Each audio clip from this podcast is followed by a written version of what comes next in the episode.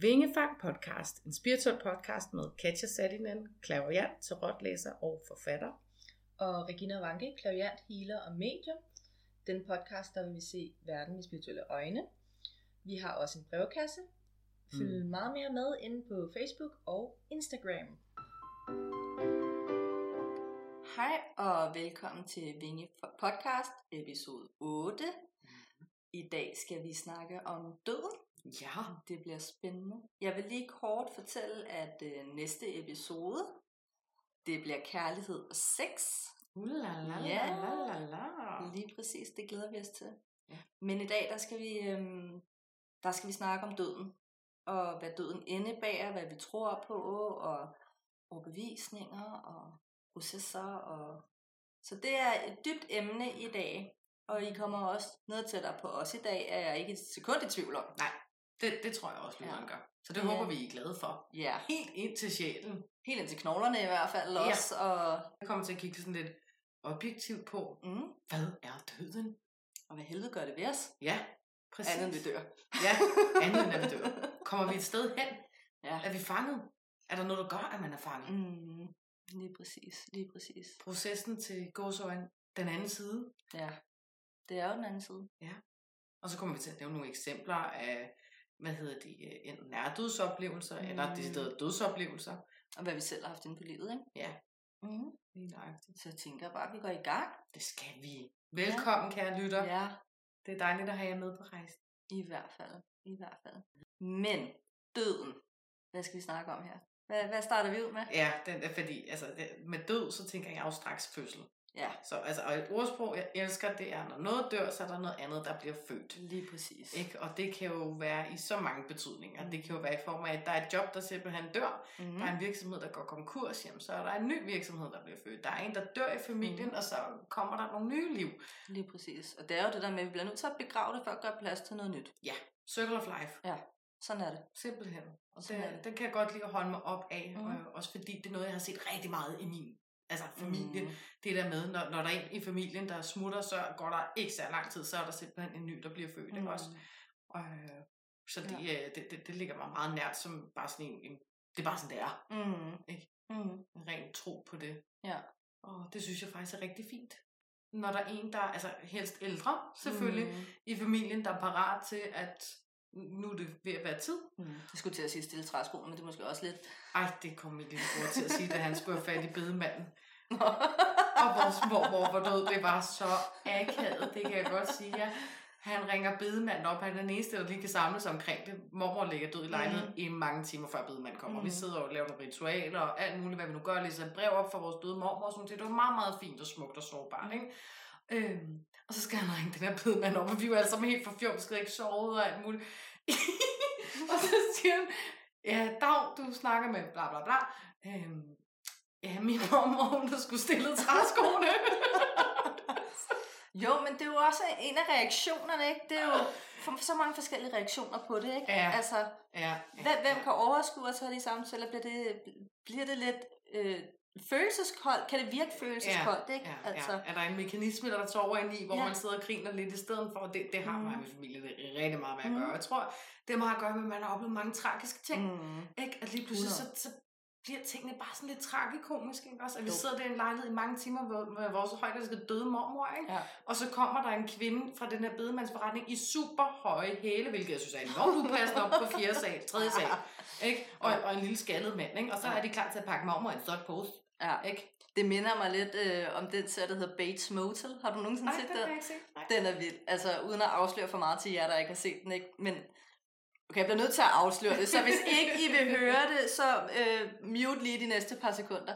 Altså, hans mor dør, Mm. og han, øh, han øh, balsamerer hende ind og stjæler hende fra graven. Så har han en boende i lejligheden, jeg ved ikke hvor lang tid, og psyken tager over, så han tror, hun er der. Nej. Hun sidder bare død nede i kælderen med åbne øjne. Oh my god.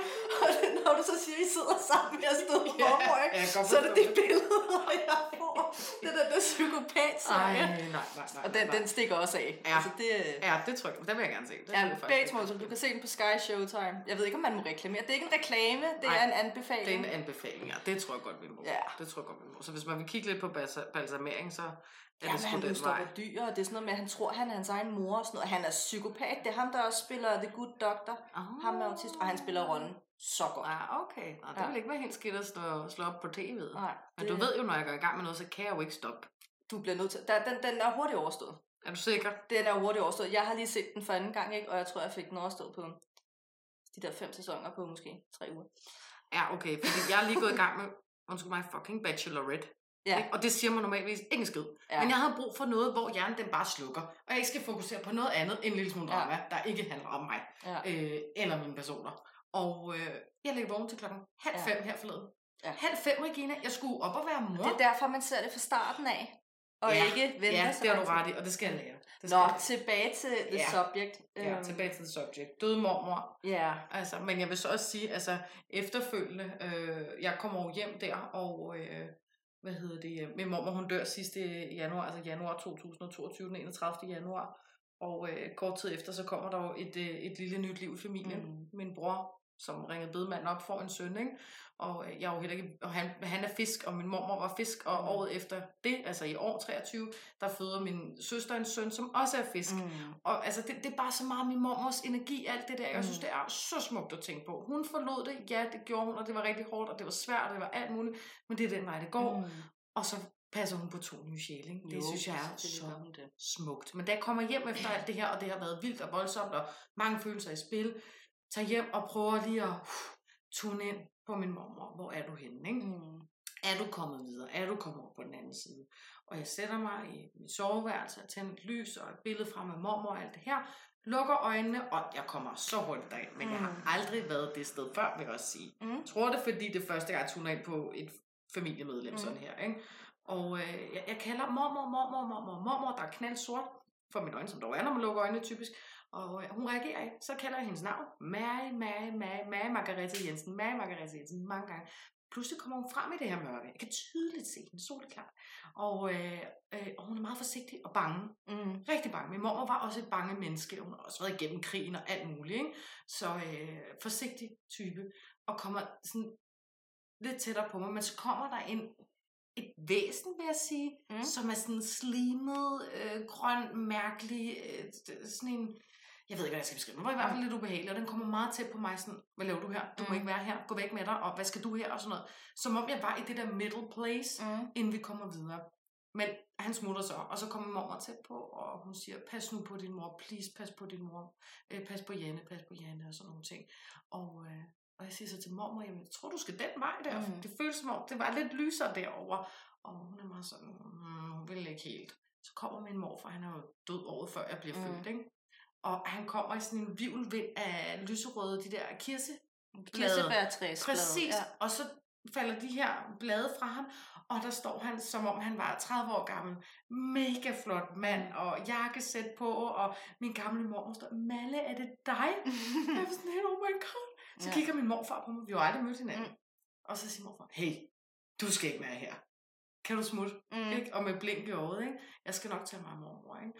Og så kigger mormor lige på mig lidt øh, ømt, og, øh, og går videre mod Mm. venstre, hvor der er det her lys, som jeg kan fornemme der. Jeg kan ikke se det helt, men jeg kan fornemme det er der.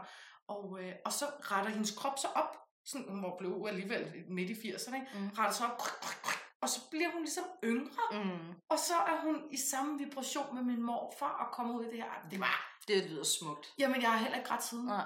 Det har jeg ikke, Mm. mm. fordi det, at jeg så det her og fik fortalt det videre mm. til Mm. min mor og familie, det gav bare sådan en fantastisk ro mm. til Mm. os alle sammen. Ikke? Jo. Wow, en oplevelse. Helt bestemt. Og det er jo det, der er med de afdøde. De viser sig, som de gerne vil huskes. Ja, og kommer i deres bedste form, Lige ikke? Altså når de finder fred med det. Ja, Ikke? lige præcis. de Og det betyder ikke, at de så ikke næste gang, vi tager kontakt til dem, ikke kan se ud som, da de var 60. Men Nej, lige nej. når vi tager kontakt, det er, sådan, det, det, det er den form, jeg har nu. Det er den Mm. energi, jeg er i nu. Og så er det over på den anden side, er der jo ikke... Tid er jo en illusion, og det er det jo også Mm. øh, i den verden, vi lever i. Tid er en illusion, det er noget, der er menneskeskabt. Mm. Øhm, så, så de har jo ikke den der tid, de lever efter med alder heller. Nej, lige præcis. Øhm, Det er noget så det er jo bare så smukt. Jamen, altså, det er det. Det var virkelig, virkelig en fantastisk oplevelse. Det var det. Mm. Så, og det har også gjort, at jeg selv personligt har fundet lidt fred Mm. med det der med døden. Altså det, der bekymrer mig mest omkring døden, det er dem, jeg efterlader. Mm. Ikke? Altså, men, men altså, jeg har jo- i, i mange år med min familie har vi jo sådan lidt eller et ritual, der hedder, at vi, øh, vi, vi skriver sange ned Mm. til hinanden. Altså, øh, hvad for nogle sange vi gerne vil Mhm. spillet til vores begravelse, og om Mhm. vi skal brændes, eller om vi skal begraves, eller om hvad pokker vi skal. Man må jo, så vidt jeg kan forstå, ikke blive kastet i havet i Danmark, vel? Ikke, Og du må heller ikke beholde urnen. Jeg mener, nej, du må ikke beholde urnen, fordi Det- så er det jo, øh, hvad hedder det, øh, så har du jo et lig, et eller andet med Jamen, uaksom øh, det- håndtering af afdøde, et eller andet. Det Det, det, er- ulovligt at have sin egen. Så Det der sindssygt. med at sprede ud i havet, der skal du have tilladelse. Ved, Ja, det er rigtigt. Men det er jo også en ren pengemaskine. Undskyld, jeg siger Det det.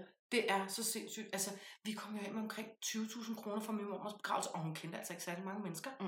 Vel? Mm. Det er, det er jo hele Det- det- processen det i, at de skal brændes, og de bliver hentet, og det bliver alt det der. Og Det så skal du også betale for gravsted, ikke? Og en og gravsten sten, og den kiste, du bliver brændt, eller bliver eventuelt brændt i, jamen, det er bare penge. Det er en kæmpe business. Altså, jeg har sagt, jeg vil bare gerne have, at I bygger en kiste selv, men det må man heller ikke. Nej, det må du heller ikke. Og du må heller ikke blive plantet til et træ. Det vil jeg jo gerne. Ja, jeg vil have Altså, sommerfuglestræ. brændes, og så Ja. blive til et træ. på Du må heller ikke begrave din afdøde i din have. Nej, Der er så mange fucking regler omkring det, ikke? Ej, men det er uhyggeligt, at vi er i gang med at tage afsted herfra, som vi har lyst til. Ja. Ikke? Hold det op, så er man altså bare en lille smule begrænset, vil jeg sige. Det er man. 100 procent. Mm-hmm. At vi ikke engang kan være herre over det. At vi Ja. er så kontrolleret, som vi er, ikke? Jo. Det er lidt skræmmende. Ja, det er til at tage til. Sørgeligt. Mm. Meget sørgeligt. Det synes jeg bestemt også. Ja. Altså, men ja, jeg tror bestemt på, at vi er i sådan en middle phase. Mm. Når vi ligesom, når sjælen først forlader kroppen, det er slut, det er færdigt med, hvad det er hylster, så er vi sådan en middle phase, hvor vi øh, kan kigge tilbage på vores liv. Mm. Helt klart, jeg tror, at der kan komme sådan en lang reminiscing omkring, hvad vi har oplevet, og mennesker omkring os, og måske endda også lige få lov til at besøge øh, vores efterladte og sådan nogle sager her. Mm. Og så kommer i det her lidt mørke sted, hvor man måske er lidt forvirret og venter lidt på, at der er nogen, der rækker hånden ud til os, så vi kan føle os mere trygge i at Mm. Komme den vej, ikke? Jo. Og så tror jeg 100% på genfødsel, altså det, er det, det er jo slet ikke Ja, ja, ja, spørgsmål ja, ja. omkring, skulle jeg til at sige. Reinkarnation. Ellers så kunne vi ikke læse tidligere liv. Nej, heller ikke det. Så, og derved også karma selvfølgelig. Altså fordi Ja. det her med genfødsel, det stammer over fra buddhismen, ikke også? Og den, Mm. kan, den læner jeg mig absolut rigtig meget Mhm. op af, når vi snakker død 100 procent. og fødsel. Altså, det jeg tror på, det er nok lidt mere kompleks end, end det, fordi at nu øh, har jeg jo snakket med utrolig mange afdøde, når jeg har lavet husrenselse og øh, afdøde kontakter og diverse ting. Min erfaring er, at øh, der er også de sjæle, der går i loop, at de genlever og Mm. genlever og genlever. Ja, Det er på det tidspunkt, de døde, og det er også derfor, at stedet måske bliver hjemsøgt, og der er sjæle, der sidder fast. Mm. De er slet ikke klar over, at de er døde. Nej, nej, det kommer også helt an på, Øhm, hvordan du tager fra. Tænker, hvad du har lavet i præcis. løbet af dit liv, for så kan du sagtens sidde fast. Lige præcis. Så der når du slet ikke den der øh, middle phase. Nej. Fordi når jeg så kommer ud og husrenser en sjæl, der har siddet fast, der er jo både dem, der kan gå i loop, men også bare dem, der sidder fast. Mm. Øh, hjemme hos min søster, øh, der, hun havde et barn, der sad fast, Mm. øh, som legede med rigtig meget med hendes datter. Ja. Øhm, og, og den person gik bare lidt efter sin mor, ikke?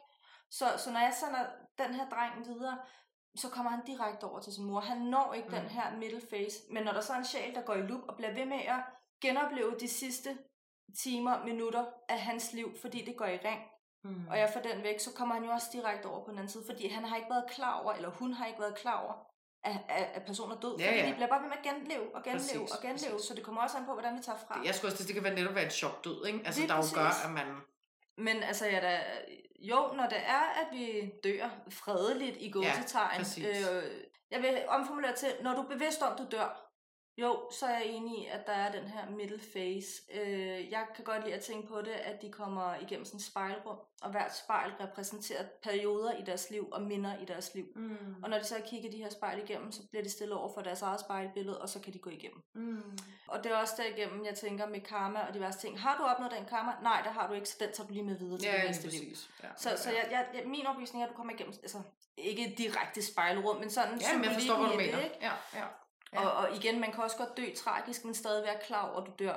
Så, så for mig, der handler det rigtig meget om, hvordan du tager fra. Ja. Og det er jo også min erfaring, når jeg har kommunikeret, fordi jeg har både fjernet dem, der går i loop, jeg har fjernet dem, der sidder fast, og dem, der er gået herfra på en fredelig måde. Ikke? Mm.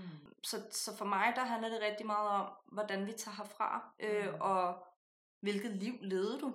Ja, ja, selvfølgelig. Mm. Og jeg er 100% med på genfødsel af reinkarnationer og diverse ting. Mm. Og hvad der sker derudover, altså når du har været igennem den her, jeg er jo i den overbevisning, vi har vores kernesjæl, og vi har vores menneskelige hylster. en ting er, hvordan du er her på jorden, og så har du dine kerneværdier fra din sjæl.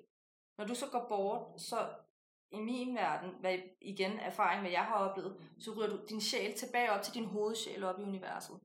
Og det er også derfor, vi kan snakke med afdøde, om vi kan gå ind med tidligere liv, fordi du efterlader et stykke af dit sjæl fra hvert liv, du har Mm. levet. Men selve, altså kernen i sjælen ryger tilbage, men Ja. du efterlader et stykke af din sjæl. Mm. Og når du så bliver reinkarneret, så er det et nyt stykke, der kommer ned fra din sjæl. Ja. Så, så, og det er også det, vi snakker om derhjemme. Når vi dør, så ryger vi tilbage op i universet. Og hvor var vi, inden vi, vi blev født?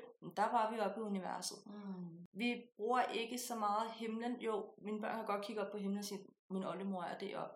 Men når vi snakker om det, oldemor eller farmor, men vi snakker om det, så, så er det, vi, vi er oppe i universet. Mm. Øhm, hvor vores sjæl er, ikke? Jo. Så det er sådan meget min overbevisning og erfaring og diverse, mm. hvad jeg har oplevet. Jamen, det kan jeg sagtens forstå. Altså, Øhm. det kan jeg sagtens forstå. 100%. Især det her med, at man ligesom har gåsøjne hovedsjæl Mm. deroppe et skønt sted, ikke? Og at der ligesom bliver draget ting og sager med det op bidstykker fra, Mm. fra, fra de liv, man nu har levet, og det så samler sig til et stort, kan man sige, bibliotek på Ja, den måde, lige ikke? præcis. Der har vi jo Akasha-arkiverne, Ja, ikke? lige præcis. Og der er det jo så der, jeg kommer ind med min tro, der hedder, vi har 12 liv, øh, hvor vi starter i vederen, det er det Mm. første stjernetegn, og slutter i fisken. Og så tror jeg jo på, når du er i fisken, øh, som er det sidste liv, øh, min overbevisning, så kommer du så komplet herop til, og så Mm. kan du så ligesom opleve det hele på den måde. Så kan det være, der går måske 50, 100 år, 1000 år, før du får en tur mere, Mm. hvis du ligesom skal det, ikke også? Jo, jo. Det, jo- det, den, den har jeg den, den er måske lidt op til nogle andre. Øh, fordi jeg tror bestemt øh, rigtig, rigtig meget på, på, på skæbnen. Mm. Ikke? Og jeg tror ikke på, at noget overhovedet er tilfældigt. Slet, slet, slet ikke. Jeg tror ikke på tilfældighed, og det, øh, det kan drive nogen til vanvid. Det kan det godt. Men, øh, men jeg kan godt lide at sige, at der er en mening med det hele. Mm. Men det er der også, og igen, i min verden, der har vi mange flere end 12 liv. Fordi jeg har så lavet tidligere liv med folk, der har mange flere liv end kun 12. Vi er jo, altså Ja. jorden er jo elgammel, ikke? Og vi kan Og også det er også det, jeg siger, inkarnere. at fra 12. liv, og så ja, kan og så du man tage nærmest en rute igen. Ikke? resætter, ikke? Ja. Vi kan jo også godt inkarnere øh, på an, i andre steder. Vi kan inkarnere Plejaderne, Sirius, Lyra, Arcturus, alle de der steder. Som du siger med skæbne og sådan noget. Jeg er jo også i den overbevisning, at du kommer ned, og du ved godt, hvad du går ind til i det her liv. Mm. Du ved godt, og det, måske ikke, at hele livet er skrevet, det er ikke det, jeg siger, men du, du, du er med til at vælge, hvor du skal hen, når du kommer ned. Altså, jeg, der er mange, der kalder det en kontrakt. Det kalder jeg det ikke. Øh, jeg synes, det er meget sådan, okay, vi skal bevæge os væk fra det her menneskelige tendenser med kontrakter og diverse ting. Men, men det, du, du er med til at vælge det liv, du lever. Har jo også meget med karma igen at gøre. Har, har du noget karma, du skal udtjene? Okay, det er her, du bedst Mm. udtjener dit karma. Har du et formål, du ikke har fået fuldført fra tidligere liv, så er det den her familie, du har bedst mulighed for at fuldføre dit formål. Ikke? Jo. Så, så vi er jo inde på noget af det samme med, der er ikke, altså, der er ikke noget, der er tilfældigt. Du, du, det, der er en mening med det. Mm. Ja, det, Øhm. absolut. Det tænker jeg bestemt også. Altså, der, det, det, det hægter jeg i hvert fald min tro rigtig meget op på. Mm. Det gør jeg helt klart. Ja. Altså. Og troen på engle generelt, den har vi jo også haft før, mm. kan man sige. Jeg tror 100% på engle. Det gør jeg absolut. Øh, det, jeg har brugt det, og det er blevet bevist for mig. Mm. Men jeg tror også, jeg måske ville have en lille smule svært ved at tro på det, hvis jeg ikke havde fået det bevist. Men i takt med, at det er blevet bevist gang på gang på gang, så kan jeg, også, så kan jeg heller ikke være sådan, at det, det tror jeg ikke på. Nej, altså, men det er engle eksisterer, og det er jo også det, der går Ja. igen og igen, og det er gået igen i, i al vores levetid. Mm. At engle er der. Ja. Om man så bruger dem eller ej, det er jo... Jamen, jeg synes, jeg kan hive meget ud fra forskellige trosystemer. Jeg kan hive rigtig meget ud fra buddhismen. Mm. Især når vi snakker genfødsel og, øh, hvad hedder det, Karma. Øh, og karma lige nøjagtigt. Og hvordan og hvorledes det ligesom hænger sammen, når du bliver genfødt. De processer, mm. så kom, der er mindst seks processer, mener jeg, de kalder det. Jeg kan ikke Mhm. huske dem konkret. Noget med at være et dyr, og noget med at komme en tur i helvede, og noget med at, at komme i lyset, og noget med at blive rigtig vis, og sådan nogle ting. Altså er det super spændende læsning, når man først læser op på det. Og øh, ja, Men det var også et af de ting, vi snakker om i de allerførste afsnit, hvor jeg også fortalte, at i min overbevisning, spiritualiteten er den originale religion, og jeg vil ikke kalde Ja. spiritualiteten religion, nej, nej. men det er der religionerne stammer fra at gå ud i hver deres gren. Ja, præcis. For Det- det er jo min hive og 100% trække tro. lidt i de forskellige, ikke også? Lige præcis, for du finder Ja. ja. spiritualitet i enhver tro. Mm. Der er noget i enhver tro, uanset hvad de tror på. De alle sammen Mm. har engle, de alle sammen har en eller anden slags form for Gud, eller buddhismen, ja. eller et eller andet. Ikke? Altså, så, så vi, spiritualiteten er the original, og Ja. så har så vi, de så, andre så det, ja. man tror på, det har de så bevæget sig ud i hver deres religion. Ikke? Mm. Jamen, jeg synes, det giver så fin mening. Øhm, Det synes jeg virkelig, det gør. det var lidt om sådan overbevisninger. Ja, og tro og sådan noget. Ja. Mm. Og det er jo også det rigtig meget øhm, spiritualitet, spiritualitet handler om. Vi har sagt det før, findes så mange forskellige tro overbevisninger inden for det her felt, fordi der er ikke en bibel. Der er Mhm. ikke håndskrevet, hvordan det her det skal foregå. Mm, mm. Og det er jo det, der er så fantastisk ved spiritualiteten, det er, at man kan få lov til at have sit eget, ikke? Learn by doing. Ja, Ja. lige præcis sine egne erfaringer, og Mm. vi har hver vores virkelighed. Ja, lige nok det. Jamen, det Det- synes jeg er meget, meget fint sagt. Tak. Det tak, synes tak. jeg sgu, det er. Meget vis. Ja, madvis. Ej, men altså. Men så, altså sådan dødsoplevelser skal vi jo også lidt ind og berøre. Nu har der jo desværre ikke været nogen, der har skrevet direkte til os med, altså Nej. enten nærdødsoplevelse eller det at dø, og hvad man Mm-mm. så måske har oplevet, mens man har været død. Det, Mm-mm. altså, det, det, det er lidt ærgerligt, men sådan er det. Altså, jeg, jeg kan i hvert fald hive min far på bordet igen, kære Mm. lytter. Øh, Mr. Claus Poulsen. Mm. og altså, min far han har været død, død t- ni gange, mener jeg Mm. der. Og øh, det har ikke bare... Han har haft rigtig, rigtig mange nærdødsoplevelser, men han har været død de der ni gange. Øh, det, det, han senest kan huske fra seneste død, det er jo den der tragiske ulykke, hvor han kører galt og får hjertestop og sådan nogle ting her, og er død i 25 minutter. Øh, jeg snakker jo i telefon med ham i dag, og spørger ham lidt ind til, far, hvad, øh, hvad oplevede du? Kan du huske noget? Var det, var det Mm. knaldsort? Var det memory lane, du så? Hvad, hvad var det? Hvad følte du? Kan du huske noget? Og så siger han så, det var bare så roligt. Mm. Det var så æstetisk. Mm. Altså det var, at det var, at han havde lyst til at svømme med. Han ville 100% beskrive som lyset. Mm. Det ville han helt klart. Men sådan en, en, en rolig følelse, der ligesom gled igennem hele hans hjerne og hele kroppen, der ligesom bare blev tung og bare Mm. havde lyst til at flyde med. Ja. Og øh, der siger det er saftsus, men glad for, at du fortæller mig, far, mm. Fordi så ved du også, hvad du, hvad du, hvad du kan forvente, Mm. når du dør. Hvor han også Mm. sagde, at jeg er slet ikke bange for at dø. Mm. Overhovedet ikke, fordi jeg havde lyst til at svømme med med den her rolige følelse, jeg ligesom fik, Katja. Og øh, det eneste, der holdt mig tilbage, det var jeg. Altså Mm. hans børn, ikke? Og øh, bekymringen omkring, hvad bliver der dem, hvis jeg ikke er her? Mm. Og det er jo 100% sådan alle forældre har det, tænker Mm. hvis de har godt bånd til deres unger, ikke? Men ellers så havde han flyttet med. Så havde han sagt, Mm. jamen det er okay. Mm. It's okay to leave now. Ja. Så også 9. gang, ikke? Jo, jo. Så øh, men, men, altså, han har ikke kunne huske noget for de andre gange af, hvad jeg ved. Men, men lyset og ro, ekstase, bare sådan, Mm. Det lyder også meget fredfyldt. ja, det synes jeg absolut, at det er. Også når man tænker på alt det, der sker omkring ham, mens han ligesom ligger død, og kommer en helikopter, og jeg ved ikke, hvor mange mennesker, og Mm. får bare et ribben på ham, fordi de prøver at genopleve ham og sådan nogle ting, men at man så bare ligger i sådan en, Mm. Og er ready. Jeg er sagt som jeg er glad for, at han ikke smuttede alligevel. Det kan jeg da godt forstå. at han lige tænkte, ah, ikke Ja, not yet. Ah, ikke Not yet. Nej, nej, nej, nej, nej. Jamen, jeg har selv haft nærdødsoplevelser et par gange. Ja, så nærdødsoplevelser. Ja. Ja, altså, ja, men jeg ved sgu ikke, om hvor meget jeg oplevede. Jeg var tæt på at dø i hvert fald. Jeg har været ved at forbløde to gange, ikke? Og, Ja. eller tre gange har jeg været ved at forbløde, ikke? Mm. En af gangene, det, det, inden jeg bliver lagt i narkose, det sidste, jeg siger, det er, skal jeg dø nu? Skal jeg dø nu? Og så blev det bare slukket. Men jeg kan ikke huske noget. Nej, nej. Jeg kan ikke huske noget, men altså, jeg var så tæt på, så jeg var grå Mm. med blå læber. Ja, lige præcis. Men, men jeg kan ikke, om det er narkosen, der gør, at jeg ikke kan huske det, eller... Men jeg kan huske, inden jeg, altså, mens jeg var ved at forbløde, jeg blev så kold. Mm. Ej, hvor jeg frøs, og det var så ubehageligt, ikke? Ja, og så frygten for, skal jeg dø nu? Jeg havde, det, det, det var i forbindelse med min, min ældste datters fødsel, ikke? Så, Ja, øh, der er man selvfølgelig ræd. ja, Andet vil fandme være i mærkeligt. hvert fald. Så, men fra mine oplevelser af mig selv, der, der kan jeg sgu ikke huske så meget. Nej. Mm. Det kan jeg ikke. Mm.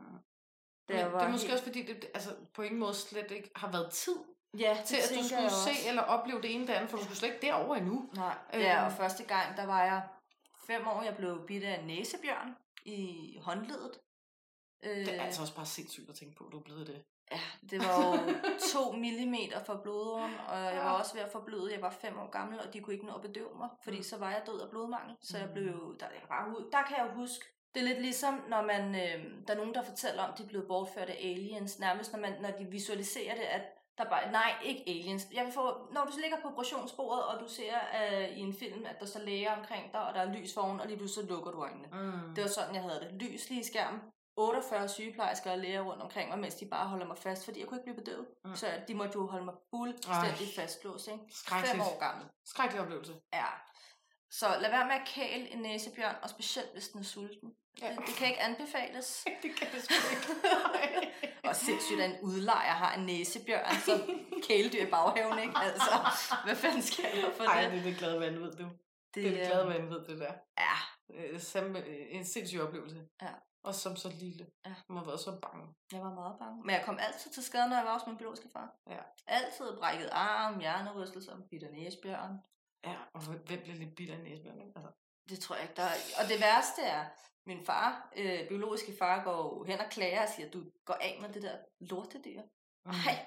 Det gjorde han ikke, for den havde jo aldrig bidt før. Det var bare enkelt tilfælde. Det gik 14 dage, så bed den til sin ejer, ikke? Nå, okay. Ja. Det var godt. Ja, så, så der gik han af med det. Der kom der lige lidt karma. Men de er sgu søde. Ja, de ser vildt søde Ja. Google næsebjørn. Ja, Holy shit, de er de søde. er meget, meget cute. Ja. Det er de i hvert fald. Men ja, altså så, man hører jo også, den er måske lidt med i forhold til genfødsel. Mm. Øh, jeg har set masser af programmer. Der findes jo Mm. fantastisk øh, streamingstjeneste, eller hvad vi skal kalde det, der hedder Gaia. Mm. Og jeg købte på et tidspunkt abonnement til det, fordi wow, du kan få meget sindssygt spirituel information. Det er så interessant, men det blev ved med at hakke Mm. hver eneste gang jeg prøvede at se programmer. Det du som jeg er simpelthen så ked af det. Men så er det, okay, det, det er ikke tid til det endnu. Jeg skal selv lære Mm. noget, og jeg skal ikke søge det i programmer på den måde. Men der øh, fik jeg set nogle hak af, af hvad hedder det, um, af børn, der ligesom kan huske tidligere Mm, liv, ikke? Og, og kan beskrive det fuldstændig tydeligt ja. og klart, hvor de har været, hvad de har lavet, hvem de har været sammen med, Mm. hvad de hed, Mm. lugte og hele muligheden, hvor er det bare sindssygt fedt. Mm. Der Mm. kan være sådan et, hvordan kan skeptikeren ikke tro på det? Jeg så en video, og hun har ikke været mere end... Man siger jo, at når vi når alderen, er det fire eller fem år, Mm. så er det din hukommelse resetter. Ja. Øh, og jeg så en, og hun har heller ikke været mere end fire år. Og hun sidder og siger til sin mor, at "Men du er ikke min mor. Mm. Jamen, hvad, hvad, hvad sker der? Og alle sådan ting. Ja, men min mor hed det og det, og jeg bor her, fordi hun døde, og altså virkelig bare kunne genfortælle det hele med morfar og, og, og diverse ting, ikke? Øhm, og det er jo fordi, børn er jo bare pivåbne, og ja, hukommelsen bliver resettet der ved en 4-5 år, ikke? Mm. Ja. Øhm, ja, ja. Men mindre der bliver holdt liv i det, tænker jeg også, ikke? ja, ja. Altså med mindre man ligesom når at tage det alvorligt, det ens unge kommer mm. og siger, og man får samlet noget information mm. og får holdt lidt liv i det. Men der er jo selvfølgelig også mening med, at man ikke skal huske det. Jamen, ikke? det er jo, altså, for så vil det jo hjemsøge Det er jo også evigt. neurologisk, ikke? Altså, Jo, jo. Øh, at hvor mange børn kan huske, for de var to år, uden det er noget, de har fået fortalt, ikke? Jo, jeg kan Ja. faktisk godt. Det kan jeg. Jeg kan Mm. huske mange ting fra, fra inden jeg fylder tre. Mm. Det kan jeg. Og det kan hjemsøge mig helt sindssygt. Mm. Det er irriterende nogle gange, men ja, sådan er det. Det er en anden snak. Så er vi inde på traumer i stedet for, jo. Ja, ja, helt klart. Mm. Helt klart. Det er Ja. vi. Også det. Men jeg kan huske en solklar oplevelse. Det er ikke et traume overhovedet. Der er omkring mellem to og tre år gammel, og jeg kommer ud på altanen. Øh, og, øh, og der er der en, øh, en mand, som har de største lyseblå øjne. Og jeg kan huske, jeg synes, de der øjne, de var så mærkelige. Det var sådan rigtig popøjne. Mm. Og jeg, Øh, reptil. Nej, de var kæmpestore. Mm. Altså helt almindelige, men bare kæmpe store Mm. lyseblå øjne, der bare stirrede på mig. Og så var han sådan lidt skaldet og, og sidder og kigger på mig, og jeg fik bare sådan en mærkelig fornemmelse med det, Mm. og, og kunne huske, han snakkede, og altså, hele dynamikken, der var i det, jeg var så interesseret i, hvem er du? Mm. Hvem er du? Fortæl mig, hvem du er. Selvom jeg knap nok kan sige et ord, ja. Jeg skulle til at sige. Ikke? Og det fortæller jeg jo så min mor sådan lang tid efter, hvor hun så siger, "Men det er jo Tommy. Altså, det er jo min mors fætter. Mm. Og det er en af de eneste gange, jeg har mødt ham.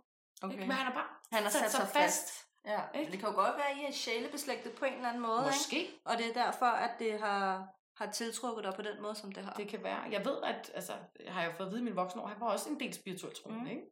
Og interesseret i det. Ja. Det er jo, hvis det er det, der til... Altså, hvis der har Mhm. været en tiltrækning, så kan det jo godt være, at det har været på et eller andet sjæleplan. Ja. Jeg har kan huske, de skulle det. snakke om noget vigtigt, min mor og ham. Ja. Og det var sådan, Fik du nogensinde at vide, hvad det var? Nej, Nej. Det gjorde sgu ikke, du. Det er løjet ved at være barn. ja, det er det bare, mand. Men vi kommer jo også lidt ind på det her med dødsangst. Og det er jo noget, jeg personligt kan sige, jeg lider helt afsindig voldsomt meget af, og altid har gjort det. Og det er jo ikke kun det der med, at jeg forlader mine børn. Og jeg ved godt, det måske, ja, jo, jeg er bange for at forlade mine børn, men fuck, er jeg bange for at dø. Ja. Det er jeg. Ja. Øh, jeg og det lyder også lidt åndssvagt, fordi, ja, men Regina, du kan alt det her. Ja, det kan jeg. Ja, du kan også snakke med mig. Ja, det kan jeg. Men det gør ikke, at min menneskelige jeg ikke er møg hammerne bange for, mm. hvad der Mm. sker. Mm. Og jeg er også der, hvor skal jeg brændes. Fordi at der er ikke nogen, der kan komme tilbage og fortælle, om na- naverne er død. Jeg skal 100% brændes. Så kan forskerne sige, at hjernen er død, du kan ikke på. mærke på noget. Nej, men hvad nu, hvis jeg godt kan mærke det, og ikke Ja. ja. og bare ligger fanget inde i mit hylster, og kan mærke det, ikke? Præcis. Men, men vil jeg æde så dyr? Hell fucking no. Nej, nej, nej. Øhm, nej, nej. 100% brændes. Den, Ja. den er så meget på til, så er det overstået. Ja, Whoopty. ja. Det, øhm, der er det faktisk en sjov. Da min moster døde tilbage i 2011, hun er satanist fuldt ud, altså har tatoveret shaitan og omvendt det kors og mm. alle sådan ting. Det var, hun blev begravet, hun blev ikke brændt. Og der lagde de hende hovedet den forkerte vej. Gjorde de det? Ja, det gjorde. Og Nej, hun var vildt. satanist, ikke? Og der har det også sådan et, du er så glad. Ja, Du er præcis. så glad, når du Ja. sidder dernede og kigger op. Ja, du, du fik er det trods alt, som du ville. lige præcis. Ej, det er alligevel nice nok, ikke? Ja, det er det. At arbejde i hendes tro Jo. på den måde. Og det var ikke med Ja. vilje. Nej, nej, Det, nej, det, nej. var, det, Nej, var, det det var- en tilfældighed Ah, ja, gåsøjne. i gåsøjne, yes, ikke? yes, yes. Men Det var nok hende, der lige var med der. lige præcis, ikke? Nej, hvor sjovt. Ja, det, Vildt øhm, nok alligevel.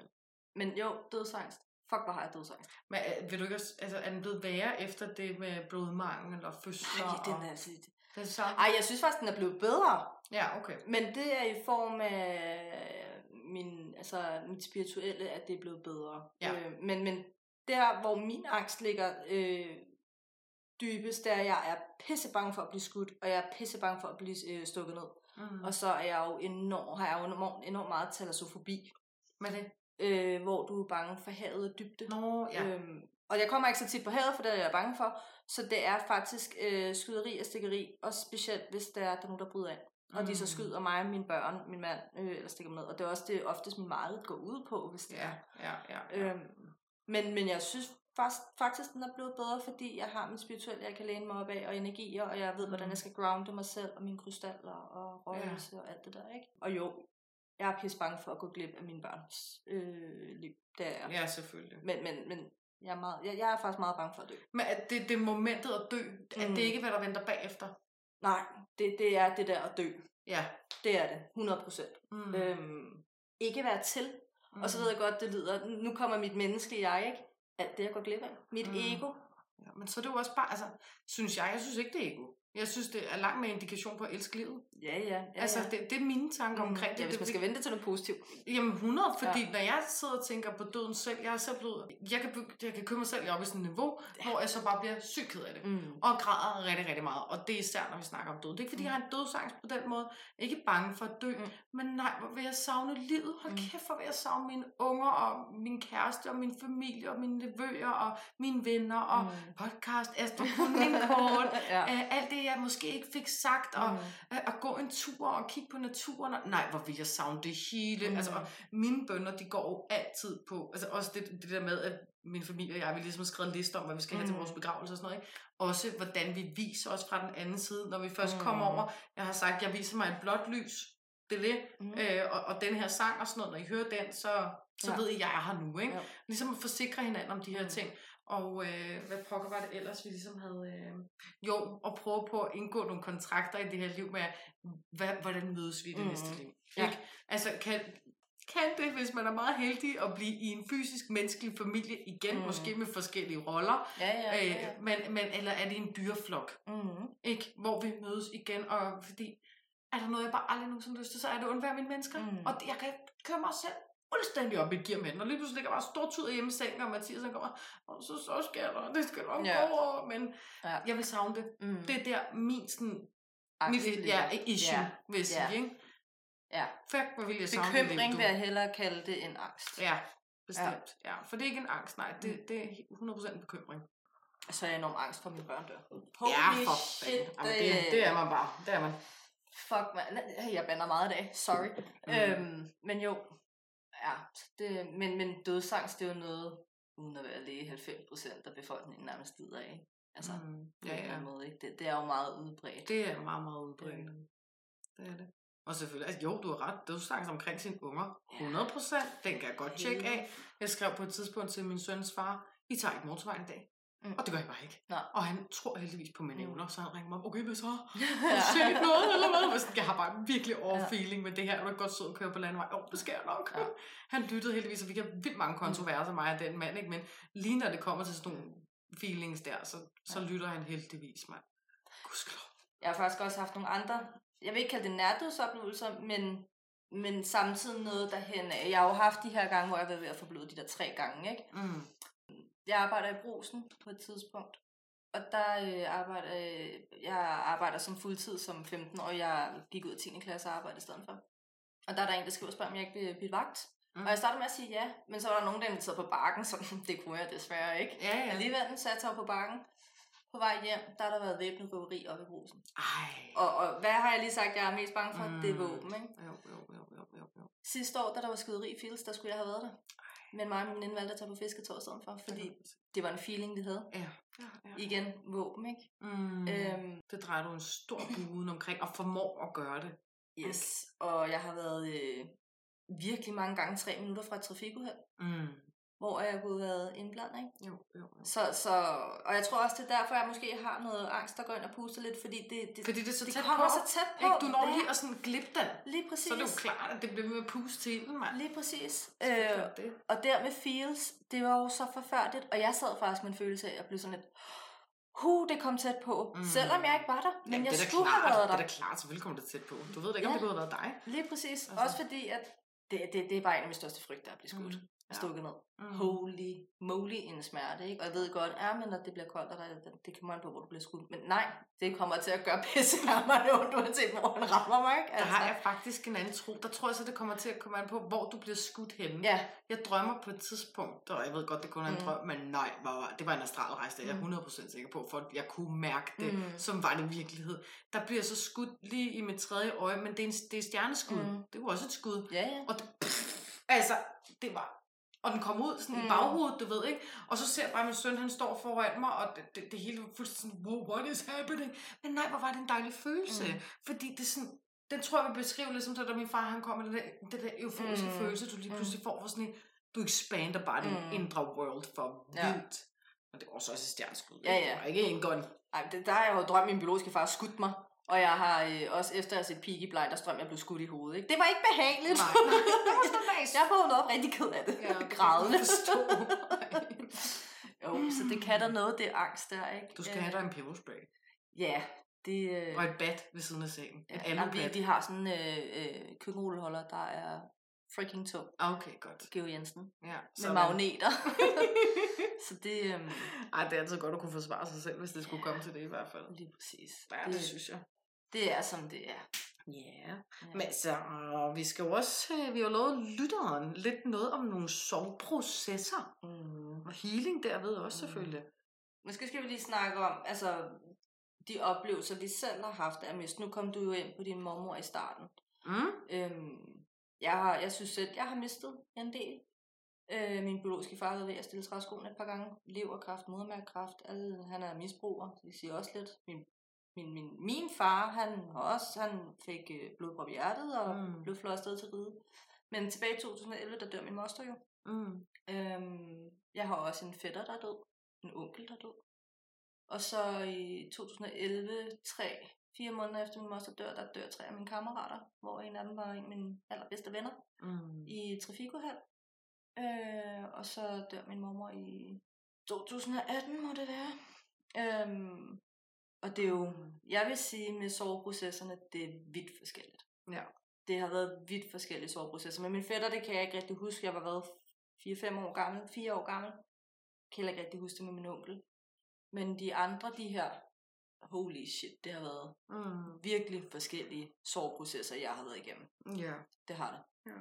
det øh, og jeg tror faktisk ikke, jeg, jeg er ikke ude af min soveproces med min mormor. Mm. Det er jeg ikke. Mm-mm. Og det på trods af, at det er nogle år tilbage nu. Men jeg kan stadig sætte mig ned og tude og savne hende så afsindig meget, hvor jeg har ro med min moster. Hun har levet et enormt hårdt liv. Mm. Virkelig hårdt liv, ikke? Så jeg har ro og ved, at hun har det meget bedre nu.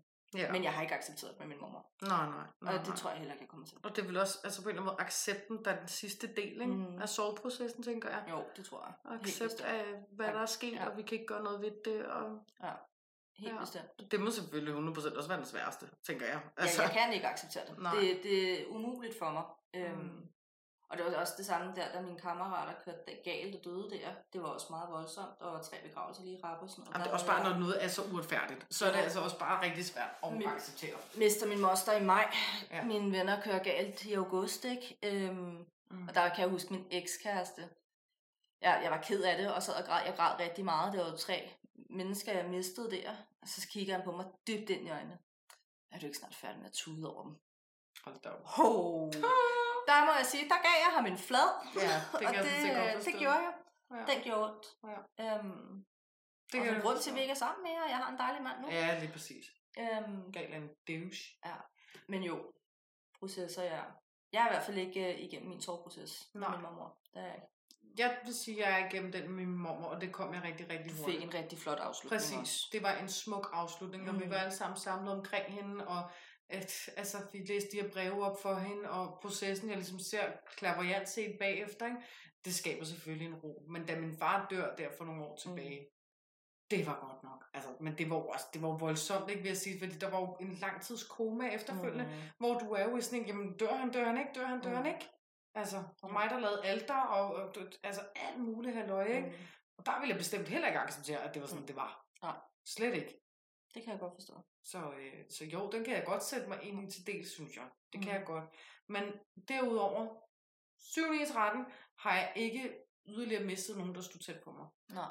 Det har jeg ikke. Jo, min hund Pluto og Ja. min hund Tasha, da jeg var barn, det var det værste, der overhovedet ske i mit liv, da vores mm. hund Mm. Tasha, det var simpelthen verdens dejligste hund. Og, Og det er jo også vigtigt at sige til lytterne. Vi kommer også igennem soveprocesser, når vi mister vores Ja, dyr. det gør vi da i hvert fald. Er du da sindssygt. Jeg var 5-6 år gammel, da jeg mistede Tasha. En dejlig, stor, lækker, sådan rødbrun rottweiler, ikke? Mm. Var så lækker, verdens største smil, og jeg- red altid på hende. Mm. Bare blæk på, og så bare op på ryggen af Tasha, og så tonsede hun rundt med mig. Mm. Mm. På et tidspunkt, der øh, er min mor inde og i Føtex i Tostrup, og Tasha sidder udenfor, lænket fast, du ved, og øh, jeg falder og slår mig derinde. Og hyler. Altså, jeg var virkelig en drama queen, da jeg var Mm. barn, ikke? så der skulle ingenting til, for at jeg til at Nej. læse sig fladt ned. Så har Tasha bare fået reddet sig fri, så styrter hun bare ind i Føtex, og bare, ah, der er en hund, der er en hund, der er en hund, og så kom hun bare hen og fik mig op, ikke? Ej, Åh, er du sindssygt, at hun døde, det var simpelthen Det har været ren følgesvand, det der. Trofast følgesvand. Virkelig, og jeg ved, hun er med mig i dag. Jeg kan mærke hende tydeligt, når jeg har brug for hende. Ja. Ikke? Og når hun lige viser sig lidt, når jeg Mm. ikke er klar at jeg har brug for hende, men faktisk har. Ikke? Ja. Og sådan er det jo også med afdøden. Det er det. Min mormor, hun lå også i koma på et tidspunkt. Øh, og hun lå jo lang tid i koma. Mm. Men hun kom ikke ud af den. Men hun døde så hjemme i sin egen stue og Ja, diverse ja. ting, ikke? Øhm, Det gør jo også noget andet. Det er hele men det processen. gør det da. Øh, 100%. Men jeg kommunikerer jo så med min mormor op på mit badeværelse. Ja. Det er jo tit, jeg kigger mig. Altså, det har jeg jo også snakket om før, det der med, når jeg kigger mig selv i spejlet, så ser jeg hende i mig, og min Jo, kranie jo. rykker sig, og det er gennem hende og alle de ting her, ikke? Øhm, men, men det hjælper sgu ikke, uanset hvor meget vi kommunikerer på den måde. Det, det, det, øh, den er sgu tough. Helt bestemt. forstå det. Men hvis vi nu kommer ind på de der forskellige soveprocesser, som de kloge hoveder snakker om, Ja. så har vi jo det, der hedder chokfasen. Ja. Øh, chok. Ja, og det er jo... Hvad fanden sker der? Hvorfor skete det? Ja, det, det er jo også det der med, at en trafikulykke, Mm. selvmord, det der, når vi ikke ved, det kommer, når det ikke kommer af sygdom, ikke? Min søsters ekskæreste, han druknede i en pool. Ja. Øh, nede ved Sunny Beach. Det var faktisk på ferie. Øh, begge to i Sunny Beach, men Mm. øh, er afsted med forskellige personer og bor på hver deres hotel. Men han, han bliver sgu fundet død i den pool der, og det Ja. var saftsus med også en chokfase. Det er jo klart. Det er jo klart. Altså, Altså, wow. behageligt er det ikke lige, ikke? Altså, Fuldstændig vanvittigt. ja. Så det er jo meget det her med sådan en situation, ikke? Ja. Kommer vi til noget, altså, hvad jeg kan forstå fra de kloge hoveder, så hopper vi ind og ud af de her Ja. faser, og det er jo også det, de fleste måske mærker på egen krop, at man ligesom går frem og tilbage Mm. i dem, ikke? Så har vi det, der hedder reaktionsfasen, og jeg tænker, det er der, vi reagerer. Det er der, hvor at vores traume ligesom, så græder vi, så vi suger. Altså Ja. det her, Skælder ud. lige præcis det her og fri. af, af, Mm. af følelser, ikke? Altså, der får lov til at øh, være der, og hvis man så ikke får snakket om det, Mm. Og så lukker det inde, så er det jo en blokering, der sætter sig, ikke? Ja. Det, det er i hvert fald det, jeg tænker. ja, men helt sikkert. Sikkert. øhm, og så noget reparationsfase. Vi begynder at, at hele, Ja, fikse stykkerne. ja, De brudte stykker. og, og begynder lige så langsomt at tillade at komme videre på en eller anden måde, Mm. hvis man kan sige det sådan. Ja. Og så er der noget, de kalder nyorienteringsfasen, og jeg tænker måske, det er lidt den, der handler lidt om accept, ikke? Ja. Øhm, Ja. At det her man skal orientere sig med nye øjne også, jo. Ja. Det er mennesker ikke i mit liv mere. Lige præcis. Hvordan vi ser fremad, affinder sig med den for- forandring, der er. Transformationen i det. Vi har Mm. begravet noget, der kommer plads til noget nyt. Mm. Jeg har jo ikke oplevet det, som du har, det der med, at I oplever jeres familie, når der er noget, der dør, så er der en, en ny, der kommer Mm-mm. til. Sådan har det, har det ikke været her. Nej. Det har det ikke. Mm. Men jeg tror også, det har rigtig meget at gøre med, at måden, de måske er kommet herfra på, og hvor hen i livet vi har været hver især og sådan noget. Ikke? Men vi har ikke oplevet, at der er ny, der som, altså, er blevet født lige efter. Nej, Ej, Altså, jeg har ikke i hvert fald. enormt meget i min familie. Det Ja. er simpelthen bare sådan gentagende ting. Så nu er der simpelthen ikke nogen, der tør at føde børn. Nej. Fordi nu har vi kun de rigtig gode tilbage. altså, så Nixon. Bixen. Ej, det, det gider vi ikke. Øh, min søster, hun føder jo i, i marts Mm. måned. Og øh, hun føder klokken 00 et eller andet, mener jeg, det Mm. er. Og øh, lige præcis 12 timer senere, der øh, min, min far, han har en, øh, en kusine, som er handicappet Mm. grundet tragisk oplevelse tidligere, tidligere i hendes liv. Og hun kører på sådan en elscooter der, og egentlig rimelig godt styr på det og sådan noget. Og hun er inde ved Peter Bangs vej. Min søster er på Herlev sygehus. Det er meget, meget tæt på hinanden for det første. Det er ikke en, de har kontakt med som sådan. Mm. Mm. Men rigtig sød kvinde. Absolut. Og som jeg har meget, meget, meget respekt for. Hun kører simpelthen ud på togskinnerne. Og bliver ramt af et tog med det samme, et gennemkørende tog. Ikke? Og der er det lidt som, og det er lige præcis 12 timer Mm. efter, ikke? det er lidt som om, at døden har stået og luret Mm. føler jeg, når jeg tænker på det. Øh, og hvem skal det være? Skal Hvem også skal det være i familien? Hvem måske skal det være? vigtigt at sige, at hun var ikke typen, der ville tage sit eget liv. Nej, nej, nej, nej, nej, nej. Hun var Øh, så livsglad, den ja. kvinde. Det er fordi, til du fik det trods til for- at lyde som om, at hun... Nej, nej, nej, overhovedet ikke, lytte. Det var slet ikke sådan godt, du siger det, Regine. Ja. Slet ikke. Hun var så livsglad, at mennesket havde lige været til fysioterapeut, mm. og han Mm. havde spurgt, om han skulle køre hende hjem. Og hun sagt, nej, det er dejligt vejr. Nej, solen skinner. Mig kører selv. Ja, hun var livsglad og nød Meget. livet. Og Mm. lige pludselig er det der joystick bare sat sig fast på den der elskulder der, og bum. Ja. Og så hun bare væk i løbet af 0,5. Ikke? Og endda igen, jeg føler virkelig, døden har stået TikTok, Mm. TikTok, fordi da den lille bliver født om natten, og øh, det, det, er jo gennem kejsersnit, det var en lang Mm. fødsel og sådan nogle ting, jeg får et billede lige så snart øh, den lille er ude af, af, af farmand der, og øh, mig og min far, vi sidder ved siden af hinanden, og jeg viser et billede, og der går min fars pacemaker i gang. Ikke? Mm. Det er sådan en, har han jo fået lagt ind efter ulykken dengang, hvor man siger, det kunne godt have været ham, Mm. der døde nu og her. Hvis den der, nu var vi Jo, jo, heldigvis på et hospital, ikke? Men forstå mig ret, Ja. det er lidt som om døden har gået, hvem skal det være af dem her? Ja. Når der er et Vi har led der, taget en øh, roulette. præcis, vi Ja. hiver, så tager vi hende her. Ja. Men jeg er jo heller ikke i tvivl om, altså hvor hun sindssygt meget ordentligt. Selvfølgelig. 100 procent.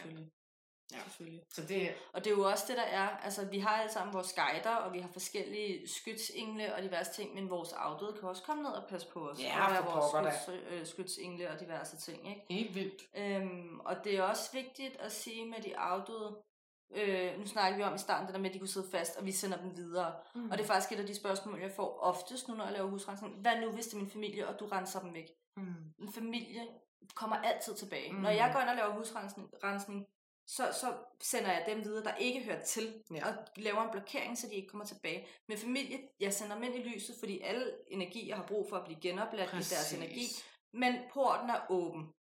Ja. Så, så de vil altid kunne komme og besøge. Mm. også fordi der er en relation. Så, så det, det skal man også huske, hvis man bestiller sådan en husrensning. Mm. Mm. Altså, vi, vi fjerner det, vi ikke kan lide, og der ikke hører til, og det er negativt, og hvis mm. ikke Mm. der er en direkte relation. Men noget skal altså være der. Lige præcis. Ja. Selvfølgelig, familie er der jo altid, mm. og de holder øje med os, og det er også mm. et af de spørgsmål, jeg får. Min far er gået bort, er han hos mig? Ja, Ja. ja, ja. Jeg behøver ikke engang tune ind på det, for det Mm. mm. er han. ja, præcis. På den ene eller den anden måde. Ja. Også selvom mm. Mm. at I har haft en kontrovers, I måske ikke snakkede sammen, da han gik bort. Det er fuldstændig Han relevant. er der. Ja. Der er en, øh, en, en forbindelse, du, du er barn, eller det er mor, eller mm. det er et eller andet. Ja, ja, ja. Vores afdøde vil altid være hos os. ja. Det er bare ikke alle sammen, vi skal give lov som Nej, nej. negative, der ikke tilhører os. Nej, det kan være lige meget. Ja, det, det vil vi ikke have. Det, Ej, øhm, Slet ikke, mand. ej, for søren. Nej. Men altså, så transformation, det ligger jo også rigtig meget mm. under Mm. død. Og det siger jeg primært, fordi at dødens kort i tarot Mm. Er decideret transformation. Men det er faktisk uanset, hvilke kort jeg bliver med at gøre. Dødens kort er altid transformation. Jamen det er det, uanset Uanset hvad. Jeg er opdager til- den bare i tarotten først, fordi ja. Det er det, jeg ligesom har øje Ja. på først, ikke? I mit liv på den måde. Og, øh, og selvfølgelig har det altid bare været sådan, det er, at død og transformation mm. Mm. hænger sammen, men jeg synes bare, det er så smukt illustreret. Mm, det er det også. Også for, fordi, at fordi nogen dør, eller noget dør, så behøver det ikke betyde, at alt dør. Det transformeres, mm. vi transformeres. Det er også derfor, det er mit yndlingskort. Ja, Ja, jeg det er elsker også kort, ikke? Ja, jo. Det lærte jeg jo først, efter vi lærte hinanden at kende. Ikke? Men, Ja. ja. men dødens kort i tarot eller orakelkort, eller hvad det er, det har jo faktisk altid været mit yndlingskort. Men det er jo netop Mm. fordi, det er jo ikke bare døden. Mm. Det er jo fordi, der bliver gjort plads til noget nyt. Luften bliver renset. Og det er jo lidt det samme med en storm. Jo, det kan godt være, at den måske ødelægger nogle ting på sin vej, men det er der en grund til. Der skulle Mm. renses ud. Ja. Der skulle være plads til noget nyt. Ja. Og det er også derfor, vi skal faktisk være glade for, når der kommer lidt vind. Mm. fordi luften bliver renset. Lige nøjagtigt, det er fuldstændig ret i. Så er det Det- bare om at, at, at suge det til sig på en eller anden Og måde. energien er jo virkelig høj, så snart der kommer storm. ikke? Ja. Altså, det er jo en af de højeste energier, Ja. det er når der kommer sådan en ordentlig storm. Mm. Det er stærk Det indikation på det. Det er det. Mm. 100 procent. Jeg synes, man er gået igennem. Altså, man, man transformeres jo på en eller anden måde hele tiden. Ikke? Mm. Man Mm. har jo sin step til det, og det har vi jo snakket lidt om før. Det der med, at jeg så det lidt ligesom en trappe. Mm. Ikke? Nogle gange så kommer vi lidt tilbage, og så kommer vi lidt frem. Og nogle gange står vi lidt stille i en lang tid, og alt det her med at, altså 100% overbevist om, at med alle de mennesker, vi lukker meget, meget tæt ind på vores liv, at de har ekstremt meget at gøre med vores transformation. 100. Altså, Du kan har jo også transformeret sammen. Vi har vi ikke engang podcast nu. ja, så blev der lige født noget. Lige præcis. En konflikt døde, mm. Og noget blev ligesom født, ikke? Lige præcis. Som vi håber, I kan lide derude. I skulle have set Katjas ansigt der. Men jo, også med det her med transformation og soveprocesser, noget af det vigtigste, vi måske kan give videre, det er at huske at give plads til healing. ja, Giv nu plads til det. Mm. Øhm, og tage imod, det er ikke øh, en skam, og healing kan også være snak. Åbne op og snakke om det. Det kan også være, at du går til en behandler og bliver Mm. healet. Det kan være, at du tager ned til vandet og bliver healet. Find din måde at heale på, men gør det. Lad Mm. være med at ignorere det, og lad være med at tænke, at man er svag, eller det har jeg ikke behov for, for vi alle sammen brug for at blive healet. Ja, Uanset om det er gennem kommunikation, mm. eller berøring, eller Ja. hvad det er. Zoneterapi. Ja, kraniosakral. at sidde foran gravstenen. ja, lige Altså. præcis. Selvfølgelig. Jamen, Ja. det er det absolut det vigtigste, når vi snakker død, så snakker vi healing. Lige præcis. Altså, død, transformation, healing, det, det Ja. burde ligesom bare være nøgleordene mm. til det Mm. her. 100 procent. Mm. 100 procent. Og der er mange måder at gøre det på, som du selv siger. Mm. Det er der. Så dem kan man bare vælge frit for. Ja. Det kan man sgu med igen. Jeg synes altså havet og død, det synes jeg bare snakker sygt godt sammen. Det gør det også. 100 procent. Altså helt vildt. Øhm, hvor sådan afdød kontakt, der synes jeg ilden Mm. er fantastisk. Mm. Altså ilden, du, du ligesom har med der, der kan symbolisere det ene og det andet. Så wow. Ja, hvis vi, hvis vi bevæger det over elementer, ja. Mm. ja. Men jeg tænker, vi skal til at komme videre til brevkassen. Og der kan vi jo starte ud med at sige, der, der har vi sgu ikke fået nogen spørgsmål. Nej. Det er vi lidt ærgerlige over. Ikke desværre, og heller ikke nogen fortællinger om døde Nej. oplevelser eller noget i den dur. Men jeg tænker det, fordi det er så ømt og sårbart. Det er Ja. det, vi går med, Mm. at vi ikke har fået øhm, spørgsmål til det. Så jeg sluttet, at vi kommer med vores egne spørgsmål og svarer hinanden. Så er det tid til brevkasse. Det er det. Og det er bare dig og mig i dag. Ingen spørgsmål udefra, men vi bruger stadigvæk vores evner, tuner lidt ind på hinanden. Det har vi heller ikke Mhm. gjort i rigtig lang Det tid. har vi ikke. Så det bliver lidt interessant, hvad vi Mhm. mærker hos hinanden faktisk. Og så håber vi bare, at du måske også kan bruge det, kære lytter, det vi kommer ind med i dag. Mhm. Øh, det bliver nok en lille smule privat, men det kan være, at du kan hive noget ud alligevel, Ja, tænker jeg. lige præcis. Ja. Så vil jeg egentlig gerne starte med at øh, spørge øh, Los Korts. Ja. Øh, hvad, hvad skal jeg nå, inden jeg dør? Mm. Det er et godt spørgsmål. Ja, er der noget bestemt, der er i kortene for mig? Jeg slår på en lille syngskål. Det er hele i sig selv at Det er sådan en. Hvad skal Regina nå before she dies? Ja. Kære tarot. Og vi bruger selvfølgelig heksetarot i dag. Selvfølgelig. Det bliver vi lidt nødt til. Of course, of course, of course. Lad os se, hvad skal du nå? Hvad skal du nå? Hvad skal du nå? Det er den størrelse kort, der er perfekt til mine hænder. De er mikroskopiske. Det er helt, men de er så søde. Der er flot et der. Det gjorde der sørme. Sværnes S at være totalt ærlig. Mm. Komplet ærlighed og tage imod dine sande gaver. Faktisk, Ja. fordi altså, Sværnes S, det er jo en fantastisk mulighed for at være ærlig. En fantastisk mulighed for at få nogle ærlige indsigter i sig selv og i omgivelser og mennesker omkring sig. Det er den sande vej, the true road. Yes. Ja. Og så er det også frigørelse, ikke også? Jo. Og så har vi de otte bærer, det er simpelthen at, at, altså at forlade noget, Mm. mm. som, som har tjent dig. Jeg tænker vel meget længere ud i fremtiden mm. her. Mm. Ikke? Det behøver overhovedet ikke at være parforhold, slet ikke. Men noget, som du har holdt af at lave Mm. mm. i et godt stykke tid, men som du så forlader her, fordi du skal på den her sande rejse. Du får mm. lidt Mm. nogle indsigter og nogle budskaber, og så ved du lige præcis, hvad det er, du skal efterlade her. Det giver mening. Ja. Og Queen of Cups, altså det er jo moderen her. Det er jo en meget sådan, altså typisk klaverjant energi, meget følelsesmæssig præget energi. Det er igen det er også vandtegnes Mhm. dronning, kan man sige. Ikke? Og hun er jo gravid på det her billede, kan man sige. Ja, der kommer altså ikke flere børn. Nej, jeg tænker bestemt projekter. Ja. Frugtbare projekter. får- Genfødsler. Ja, også det.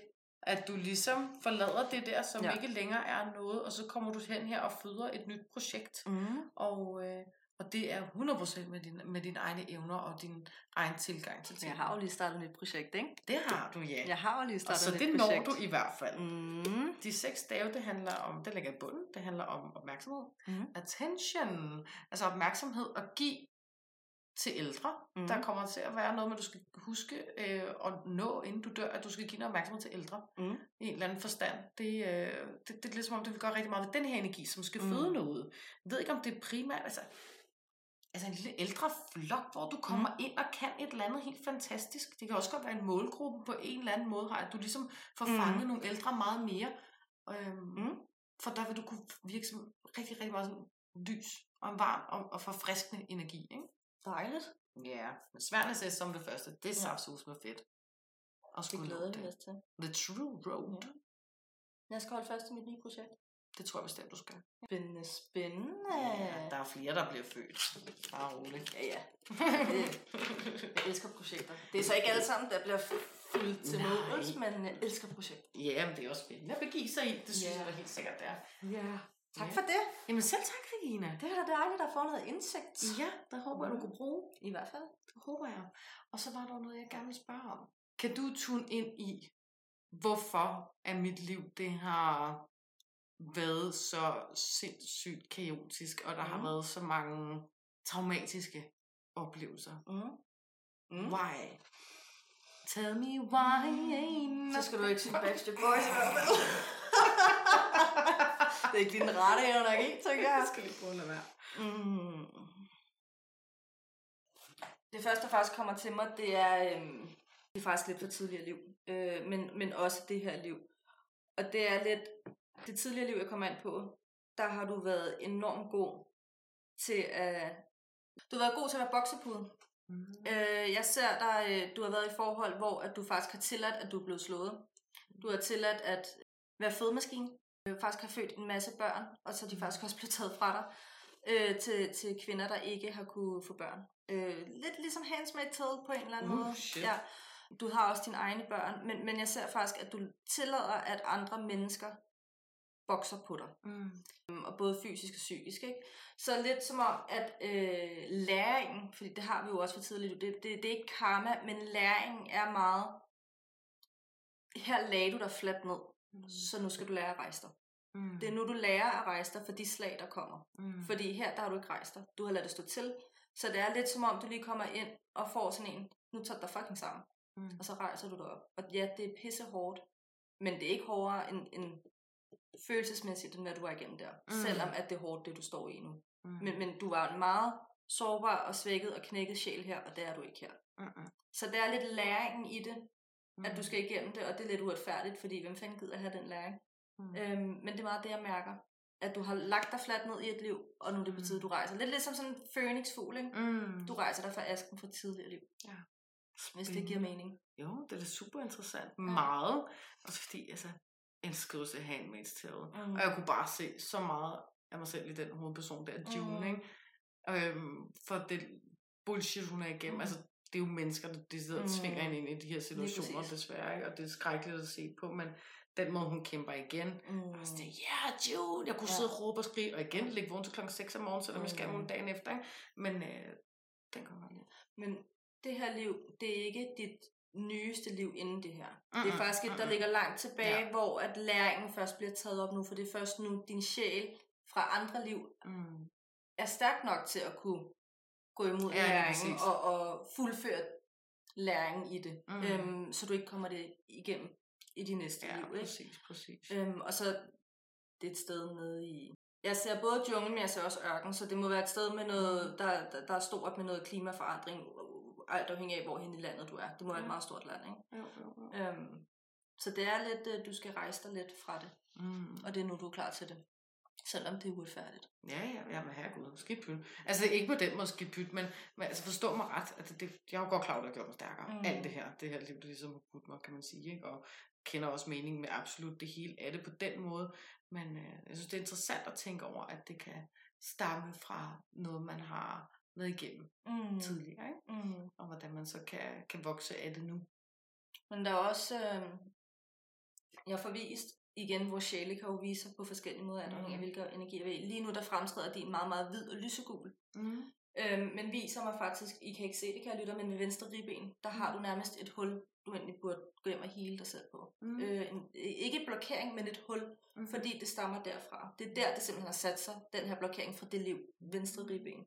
Okay. Så det kunne godt være, at du skulle øh, begynde at hele lidt lige Ja, på det, det sted, kunne da godt være. øhm, for at gøre processen lidt nemmere. Må jeg skulle få Mathias til det? Han er en god healer. Mm. Det er han. Ja. Helt sikkert. Ja, tak skal du have. Det er meget sådan, ja. Det var da er interessant for mig. Ja, det er jeg da glad for at høre. Det er jeg glad for at høre.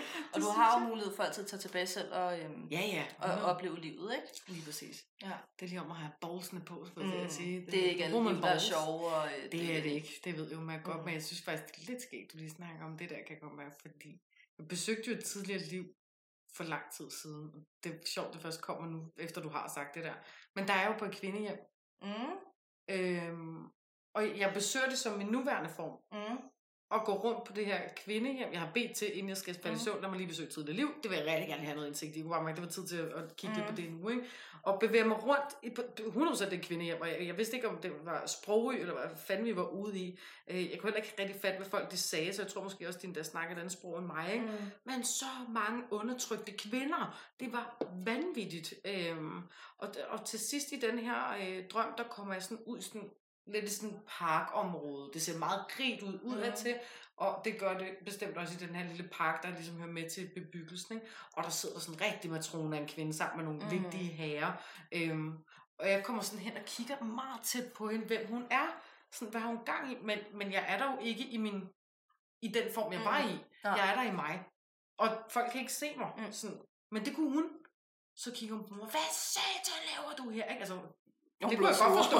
Hun blev virkelig, virkelig hissig, ikke? Ja. Og så, shit, og så røg jeg jo så ud af den, Mm. ikke? Det kan måske godt have været noget eller dengang. Det kan sagtens være. Måske. Det kan sagtens være. Mm. Var Det- godt nok hissig. Wow. Mm. Ubehageligt Ja. kvindemenneske. Og hvorfor kunne hun se mig? Ikke? Jo, men det er jo... Ja, der har nok været noget relation fra det liv, som Måske. lige pludselig har En, der godt kunne hive pisken fra. Men det skal, det skal også lige være vigtigt at sige, jeg ser ikke, at det er ham, øh, din mand, kæreste, whatever han er, der bruger dig som fødemaskine. Nej, jeg ser, nej, det er ham, der bokser på dig, men og du lad, Mm. lad det ske, og så får du dine egne børn, og så er det, du begynder at blive sådan en fødemaskine for andre, fordi Mm. at vi simpelthen er så knækket. Ikke? Ja, ja, Øhm, ja, ja, ja. og det, det er jo ikke en skam at være knækket, lytter. Nej, nej, nej, nej. Overhovedet Øhm, ikke. Spændende. Ja, meget. Det var lidt sjovt at gøre på hinanden, faktisk. Ja. Det håber vi da også, I kunne lide, kære Ja. lytter, ikke har siddet og tænkt, hold op, hvor det steneren. Nej, hvor det kedelige. Men jeg tænker, at vi måske også lige skal lave en anbefaling. Fordi den 12. august, Ja. der øh, har I faktisk mulighed for at komme ned og møde os Ja. på Nilstrup, Nilstrup øh, Sjælsfestival Ja, præcis. I Saxkøbing. i Saxkøbing. Det bliver mega spændende. Vi sidder klar med hver Mhm. vores stand, Regina og jeg. Jeg sidder med noget til rock, klaverjance, noget healing og noget kraftdyr, hvis man vil prøve det. Mm. Og du sidder med... Jeg sidder med budskaber fra sjælen, jeg Yes. sidder med læsning fra tidligere liv, jeg sidder med noget klaviance, og hvis der er en afdød, der kommer forbi, så sidder jeg også med det. Ja, lige Øhm. præcis.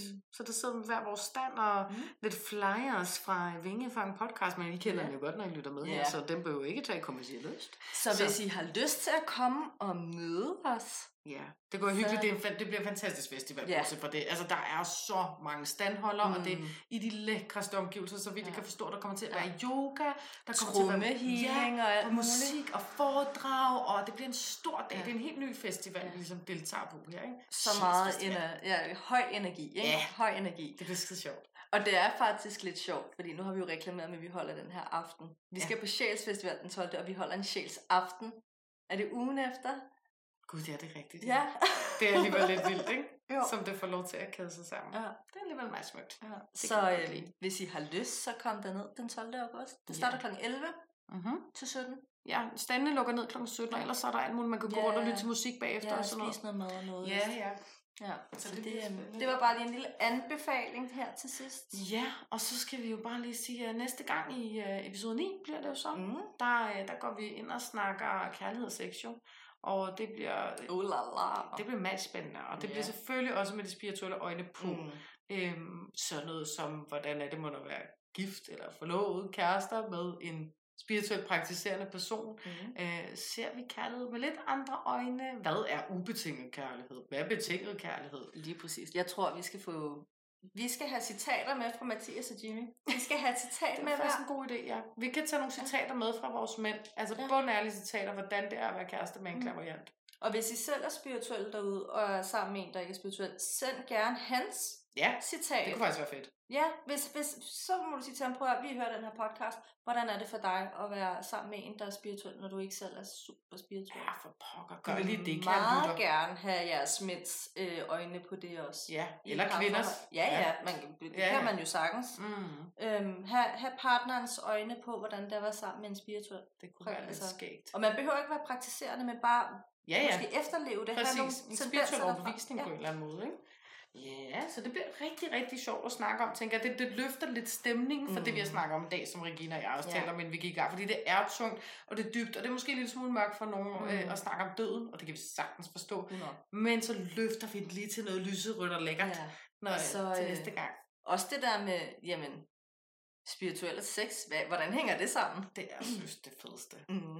Ej, men det er det sygeste jo, Mm. mm. når man først bevæger sig ud i det. Der Ja. er man jo slet ikke til stede på planet Jorden, Nej. så er det bare... Ej, Vi det er rejser sammen, mand. I'm out. I'm out. Jeg tjekker skud.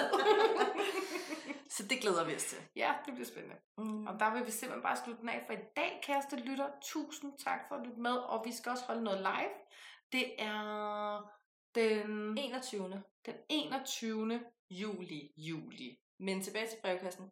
Det var et spørgsmål stadig, man kan stadig være Ja. anonym, det er stadig gratis. Hvis I har spørgsmål til kærligheden, det behøver ikke at være, hvis det er den ene er spirituel, og den anden ikke er. Nej. Det kan også være, prøv at, vi har fået en hårdknude. Mm. Hvad gør vi? Hvordan Mm. kommunikerer vi? Det her, det fungerer ikke. Hvordan kommer vi tilbage på sporet? Ja, præcis. eller vi har, jeg har mistet sexlysten. Hvordan får jeg Mm. min sexlyst tilbage? Ja. Masser af kærlighed, spørgsmål, sexspørgsmål. Så Hvordan manifesterer man i kærlighedens navn? Det kan Ja. godt være, at vi berører det helt af sig selv. Ja. Men kom elle med spørgsmål, kære lytter. Vi elsker, når I gider. Og Mm. så det, øh, det suger vi bare til os. Ja, og Og det så- kan også være, at vi tager flere end to spørgsmål næste gang, hvis Ja. der kommer mange spørgsmål. Så vi krydser. Mm, det gør vi. Og ja, så laver vi live på Facebook, hvor vi yes. sidder og besvarer øh, spørgsmål fra, fra dem, der nu sidder og kigger med mm. øh, under liven med tarot og klaviance. Og pendul. Og pendul. Yes. Det bliver rigtig sjovt. Det var i hvert fald mega hyggeligt sidst. Så have ja. endelig øje ind på vores øh, Facebook-side. Der kommer mere information derinde nemlig. Ja. Lige præcis. Og så vil vi sige tusind tak for nu, kære lytter. Pas rigtig, rigtig godt på dig selv og dine nærmeste. Nyd mm. hver dag, som var det din sidste, uden at bruge alle dine penge. Og hvis I har lyst, så må I meget gerne give feedback på lyden, efter vi har fået en ny mikrofon. Ja. Det vil vi sætte pris på. Det vil vi. Ha' en dejlig aften. Eller Dag. når I hører det her afsnit. Bare have det godt. Ha' et godt liv. Ej. I må have det dejligt.